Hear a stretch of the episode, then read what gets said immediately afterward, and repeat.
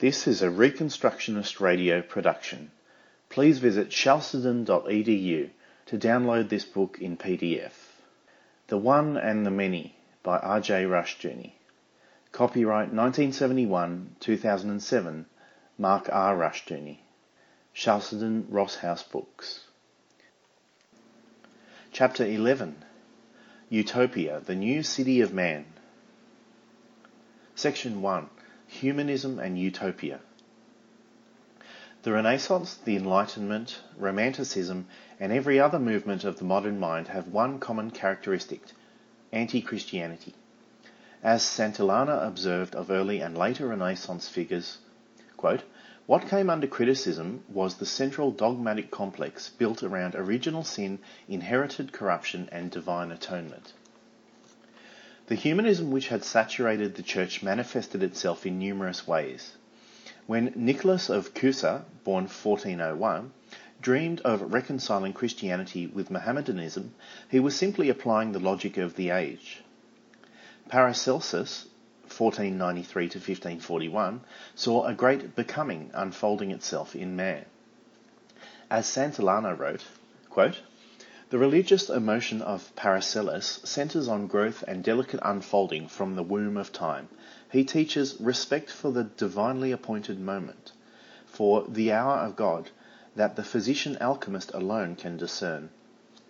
It is only in such a scheme, on the other hand, that things can be conceived as really independent beings, having their reason and their principle of growth in themselves.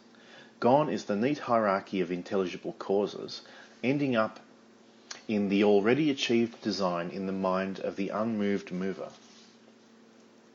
There, there is here a true becoming and also protean metamorphosis. In the great chain of being, God and man are mystically equivalent.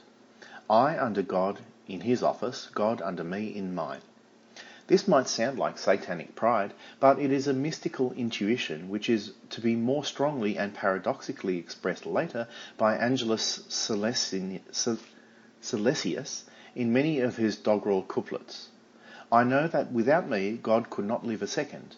Turned if I were to nothing, he'd give up the ghost in despair. Basic to the Renaissance perspective was the concept of a finite God, limited and non-determinative in nature. The corollary of this premise was a belief in an infinite universe. As Giordano Bruno, 1548 to 1600, wrote, quote, I hold the universe to be infinite, as being the effect of infinite divine power and goodness, of which any finite world would have been unworthy. The reference to infinite divine power met the requirement of logic and science. The infinite universe was the product of an infinite divine power. A source or cause commensurate with its effect. But beyond this formal presence, the divine power had no role. With some, it was absorbed into its effect. With others, as with later deism, it remained as a now obsolete cause. An infinite universe means that man, the crown of the universe, is infinite also. Renaissance man saw himself as a new God in process of becoming. Chapman's Bussy d'Amboise felt shock at the realization that he could die and was dying. Quote, Is my body then but penetrable flesh? And must my mind follow my blood? Can my divine part add no aid to the earthly in extremity? In any other era, for a man to express amazement at his mortality would be ridiculous.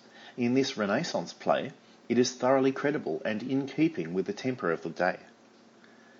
The Bussy d'Amboise type of man of the Renaissance, type man of the Renaissance has been accorded the veneration his philosophy called for.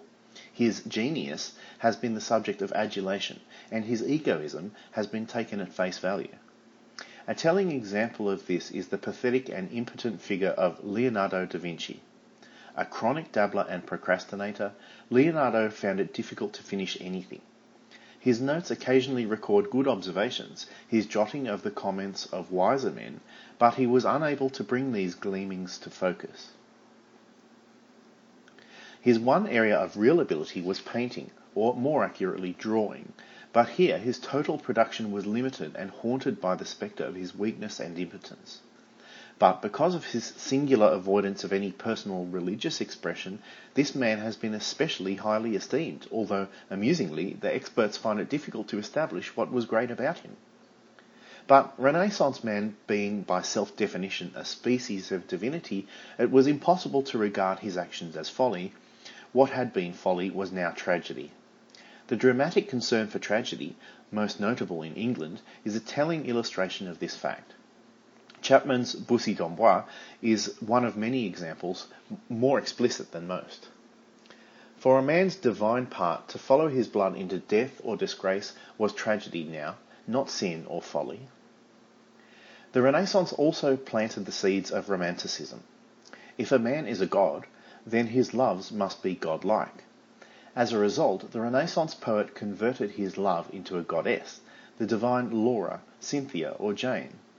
Thus, Michelangelo could declare, quote, The power of one fair face spurs me to heaven, quote, in a sonnet, and of his love-filled thinking he could add, quote, My conceptions high become divine.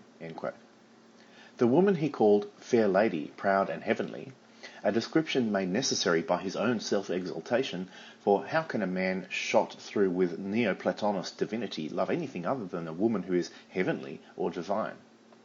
Later, Shelley and Byron were to call every slut they took up with a goddess, until they left her, when she became a witch. A witch, after all, represents a kind of supernatural power also. Shakespeare, in his sonnets, equates his love's favour, and there are indications that both a man and a woman were the objects of his love, with a religious experience which lights up his life and makes him rich. Sonnets 29, 30, 66, 106, and others reveal this plainly. Another aspect of man's new divinity was utopianism. Christian orthodoxy produces no utopian dreams or plans. In God's law word, the believer already has God's purposes for the future declared, and the way thereto, faith and God's law word are plainly set forth. The believer moves towards God's predestined future with confidence. But the new God, man, must create his own decree and predestine his own future, and, as a result, he must draw up plans for a utopia. Utopianism is thus a renunciation of God's sovereignty and eternal decree in favour of a new God, man, and a new decree, man's plan. The new city of man is set forth, and the power is then sought to institute this decree. Section 2 Thomas More The term utopianism comes, of course, from Thomas More's ideal society. More was made a saint in 1935 by the Church of Rome, an ironic fact in that few saints have been more subversive towards the Church. Santillana's comment is to the point. Quote, Men like Erasmus, Colet, and More were first and foremost apostles of culture the reformers of the educational system, and the founders of the modern English school system, of which St. Paul's was the first example. More compared the school to the wooden horse in which were concealed armed Greeks for the destruction of barbarous Troy. But the Troy that these new Greek scholars were bent on wrecking was the stronghold of medieval learning. It is not surprising, when More's works are examined, that Roman Catholic scholars tend to discourage too close an analysis of More. We are told that, in a certain sense, More is unknowable.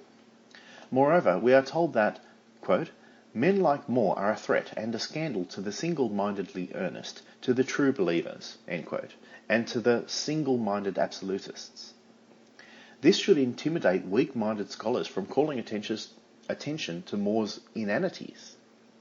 Moreover, to prevent us from taking More at his word, we are told that his work represents subtle wit and irony as well as satire. More to the point is Van Riessen's comment on Utopia and its intense and absurd earnestness. Quote, One is amazed that the pen of More, noted for its spirited wit, did not drop from his hand from sheer tediousness. More's Utopia was also dishonest. The book is devoted to a passionate plea for the abolition of private property and the adoption of communism. The book, however, concludes with a vague disclaimer of this portion. In brief, More wanted the liberty to preach a doctrine without any penalty, in case such should, in, such should ensue. More's wit is not in evidence in his writings, it was often remarkable in his speech. His death was notable, was noble and truly heroic, but at this point we must agree with Green. His death was a heroic gesture, gesture in defence of the autonomy of conscience. Precisely, More died as the authentic humanist saint rather than as a Christian martyr. More's utopia is clearly anti-Christian as well as hostile to the church. For More, the normative, the normative is derived not from God but from nature. In Utopia, they define virtue to be a life ordered according to nature. The phrase is derived from Cicero's De Finibus, Book 4. But the nature More has in mind is not the nature the Romantics later had in mind, it is a nature governed, moulded, and totally controlled by statist man. Manuel's analysis is to the point. The order of happiness is within human capacity, but it is not innate. Thus, utopian man is not natural, he has been fashioned by institutions, but the result is not unnatural since the founders of utopia utilized benign instincts and repressed harmful ones through education and the dictates of the law. In contrast to our contemporary absorption with the problem as a major source of dolorous psychic disturbance, the utopian conception of repression envisages a process that is neither very painful nor very complicated. As a consequence, the social environment in which every newborn utopian first sees the day is uniformly pleasurable, and his whole existence will be passed in the same mild emotional climate. Tranquility is the highest good. Since only moderate pleasures are deemed to be pleasures at all, there is nothing to disrupt the order of calm felicity once it has been instituted as long as the world endures.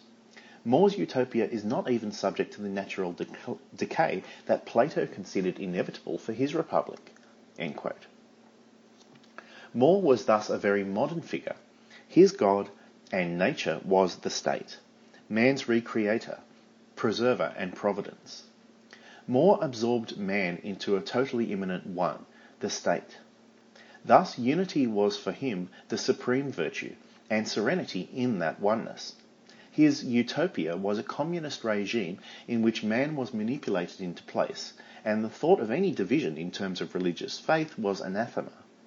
In terms of this, More's hatred of anything that made for separatism was intense. Himself hungry for wealth, he hated wealth in others. In his Utopia, he wrote of gold, quote, But they make chamber pots and other common vessels for both their dining halls and homes out of gold and silver. From this passage, Lenin derived his famous idea of using gold to build public urinals in the Marxist utopia. But what of More's own death for autonomy of conscience? How does this jibe with his totalitarianism? More, like most humanistic intellectuals, saw himself as one of the elite rulers of the total order.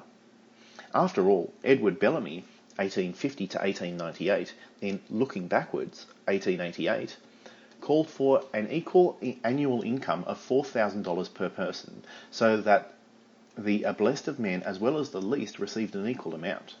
One exception was made with, by Bellamy, the writer who could name his own royalties and live in wealth. More denied the citizens of Utopia the right to treat religion seriously enough to divide over it, but he retained the right for himself to die for conscience sake. He had not been inconsistent earlier in burning Protestants at the stake, at the stake, nor in defending the practice. His unitary state, England, failed him in that the monarch used the unitary powers for his own ends. Earlier, More had warned a devoutly Catholic Henry VIII from too great an obedience to the Pope, but he could not prevent Henry from following his royal will. Henry, the great hope of Renaissance scholars, was, for better or worse, his own man. Section 3 Francis Bacon. Francis Bacon, 1561 to 1626, perhaps more than any other man, influenced the new view of science. In his Novum Organum, aphorism 124, he wrote, quote, Truth, therefore, and utility are here the very same things, and works themselves are greater value as pledges of truth than as contributing to the comforts of life. Bacon denied the primacy of ideas. Instead of approaching the world from the perspective of a philosophy, a worldview, or a theory, Bacon proposed that the new science let the facts determine science and a pragmatic concept of truth then be forthcoming as the theory. Bacon's position the priority of factuality and the pragmatic standard of truth represented no less a philosophy than the scholasticism he opposed. Plato had held to the priority of the idea. Aristotle had tried to maintain a dialectical tension between form and matter, idea and brute fact. Bacon stood Plato on his head and asserted the priority of the fact and derived, ostensibly, his truth from the fact. All three positions are equally philosophical. The idea that facts are both prior and self-interpreting is as much a form of faith as Plato's, Aristotle's and Aquinas' positions had been. Like them, Bacon tried to remake the world in terms of his own idea. In philosophy, Bacon clearly pointed out the direction of Comte and Dewey. In science, his position led to the Royal Society. No less than Descartes, Bacon's position was governed by philosophical presuppositions which he termed science. Thus, in Bacon's New Atlantis, the world of religion is left largely undisturbed, as are economic and social questions. Bacon was not interested in the communistic extravagances of other utopians. His hope for man's future rested in science, or more accurately, in a state controlled science. Bacon was, in fact, clearly critical of More's morality, speaking critically of, a feigned commonwealth where the married couple are permitted, before they contract, to see one another naked. The heart of Bacon's utopia was Solomon's House, the college of the state scientists, a state created and state controlled scientific body. The purpose of this body is stated thus the end of our foundation is the knowledge of causes, and secret motion of all things, and the enlarging of the bounds of human empire to the effecting of all things possible. As Lewis Mumford observed, quote, Long before all the components of the invisible machine were consciously assembled, Francis Bacon, in his New Atlantis, was quick not merely to anticipate its benefits, but to outline the conditions for its achievement the application of science to all human affairs to the effecting of all things possible.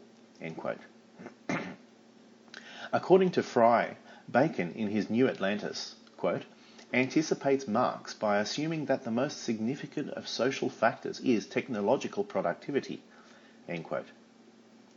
Polak sees a direct strain which leads on from Francis Bacon's New Atlantis, from which the Royal Society in England descended in a straight line, towards ideals of technical progress which later blended with the American creed and finally may lead to an enslaving technocracy.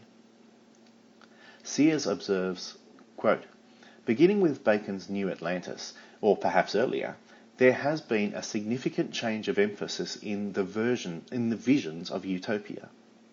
The older writings, as we have noted earlier, concerned themselves heavily with moral and political factors.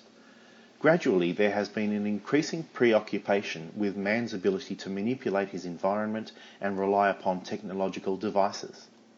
At one extreme, this has resulted in the absorbing faith in science as a guarantee against any emergency we may create for ourselves.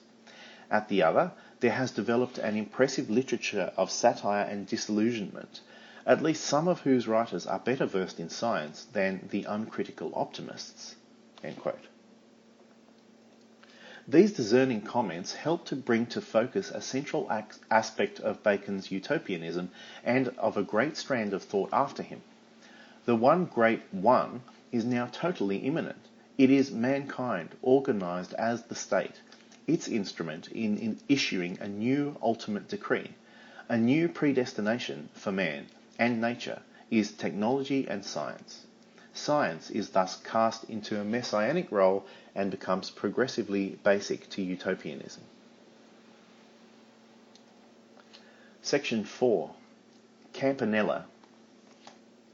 Tommaso Campanella, 1568 to 1639, a Dominican, a Dominican monk more interested in physics than in theology, was, in his City of the Sun, still more concerned with politics than science, although the scientific aspect was present.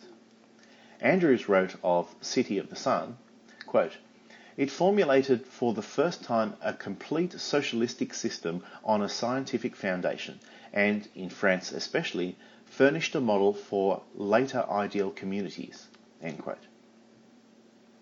In Campanella's ideal order, all things are socialized or communized, including marriage, which is completely governed by the state in terms of scientific breeding. The historic biblical pattern of marriage is condemned, as is private property, as leading to self love. But when we have taken away self love, there remains only love for the state. Crime is abolished by abolishing traditional marriages and private property. Quote, Moreover, the race is managed for the good of the commonwealth and not of private individuals, and the magistrates must be obeyed. For children are bred for the preservation of the species and not for individual pleasure, as St. Thomas also asserts and quoted later, and thus they distribute male and female breeders of the best natures according to philosophical rules. And why not? For Campanella said, quote, The world is a great animal, and we live within as it worms as it and we live within it as worms live within us. Campanella was, curiously, imprisoned by the state and defended by the church. The King of Spain imprisoned him for 27 years. Pope Urban VIII defended him and later gave him refuge for a time. The basic form of utopianism was now shaped for modern man to apply to the social order. The state, or better, the scientific socialist state, is the great and ultimate order, the order of unity and man's saviour. Because the one is now totally immanent, there is no escape from its truth nor appeal against it. Truth being incarnate and present in the form of the state, man in any conflict with the state can only be evil. Section 5 Hobbes, Locke, Harrington. Hobbes's utopianism made this point. Thomas Hobbes, 1588 to 1679, wrote in his Leviathan, 1651, wrote his Leviathan as a, ving- a vindication of the absolute rights of whatever government happens to be in power. The state incarnates true order. In Hobbes's words, the law of nations and the law of nature is the same thing. The state comprehends all orders, so that, quote, a church such as a such a one as is capable to command, to judge, absolve, condemn, or do any other act, is the same thing with a civil commonwealth. Nothing can exist outside of this one, the state. The great condemnation of heresy for Hobbes was that it is, quote, a private opinion, a, a, obstinately maintained, contrary to the opinion which the public person, that is to say, representative of the Commonwealth, hath commanded to be taught. Moreover, quote, heretics are none but private men that stubbornly defend some doctrine, prohibited by their lawful sovereigns. The state in Hobbes's order is the only good, man is virtually nothing. Hobbes brings us to the brink of total environmentalism. John Locke placed man within that realm by his psychology. Locke 1632 to 1704 in his An Essay Concerning Human Understanding, with his tabula rasa concept, reduced the mind to a passive blank sheet on which an elite planner or teacher could write the future. Man was now a passive creature, acted on rather than acting, and the state became progressively the active creating agent. Another major contribution to utopianism had come already in the concept of economic man and economic determinism, a note which appeared in James Harrington, 1611 to 1677, in his Oceana. Its fundamental thesis was simple dominion is property. Oliver Cromwell recognised the basic secularism of Harrington's thesis. Harrington held that power is property, hence society should be reordered in terms of a realistic recognition of this fact. In terms of this, Harrington wanted a government of laws, not of men. There was nothing new in Harrington's thesis, as Baxter pointed out. Men have always known of the power property gives. The issue for some centuries was this Would power be governed by the higher power of God? The whole concern of Christendom had been the subjection of all powers to Christ. The novelty in Harrington's thesis was that power was again being paganized, freed from the restraint of the higher power of the triune God. A new higher power had come into the picture, the sovereign power of the scientific socialist state, which itself moves eventually to possess property and become the focal point of all power. The road to utopia led straight to the Marxist hell. The Reconstructionist Radio Podcast Network brings to you a complete lineup of podcasts where you will hear practical and tactical theology. Our desire is not simply that you consume our shows, but that you also live out your faith in every area of life. We can talk all day long about these things, but if we fail to put them into practice, then we fail as ambassadors of Jesus Christ our King. Subscribe now to your favorite Reconstructionist Radio Podcast Network shows, or you can subscribe to the Reconstructionist Radio Master Feed, where all of the content we produce, including the audiobooks and audio articles, will pop up as soon as they are available. And don't forget to visit ReconstructionistRadio.com to volunteer as a narrator or to partner with this ministry financially. May the Holy Spirit stir you into action for Christ and His kingdom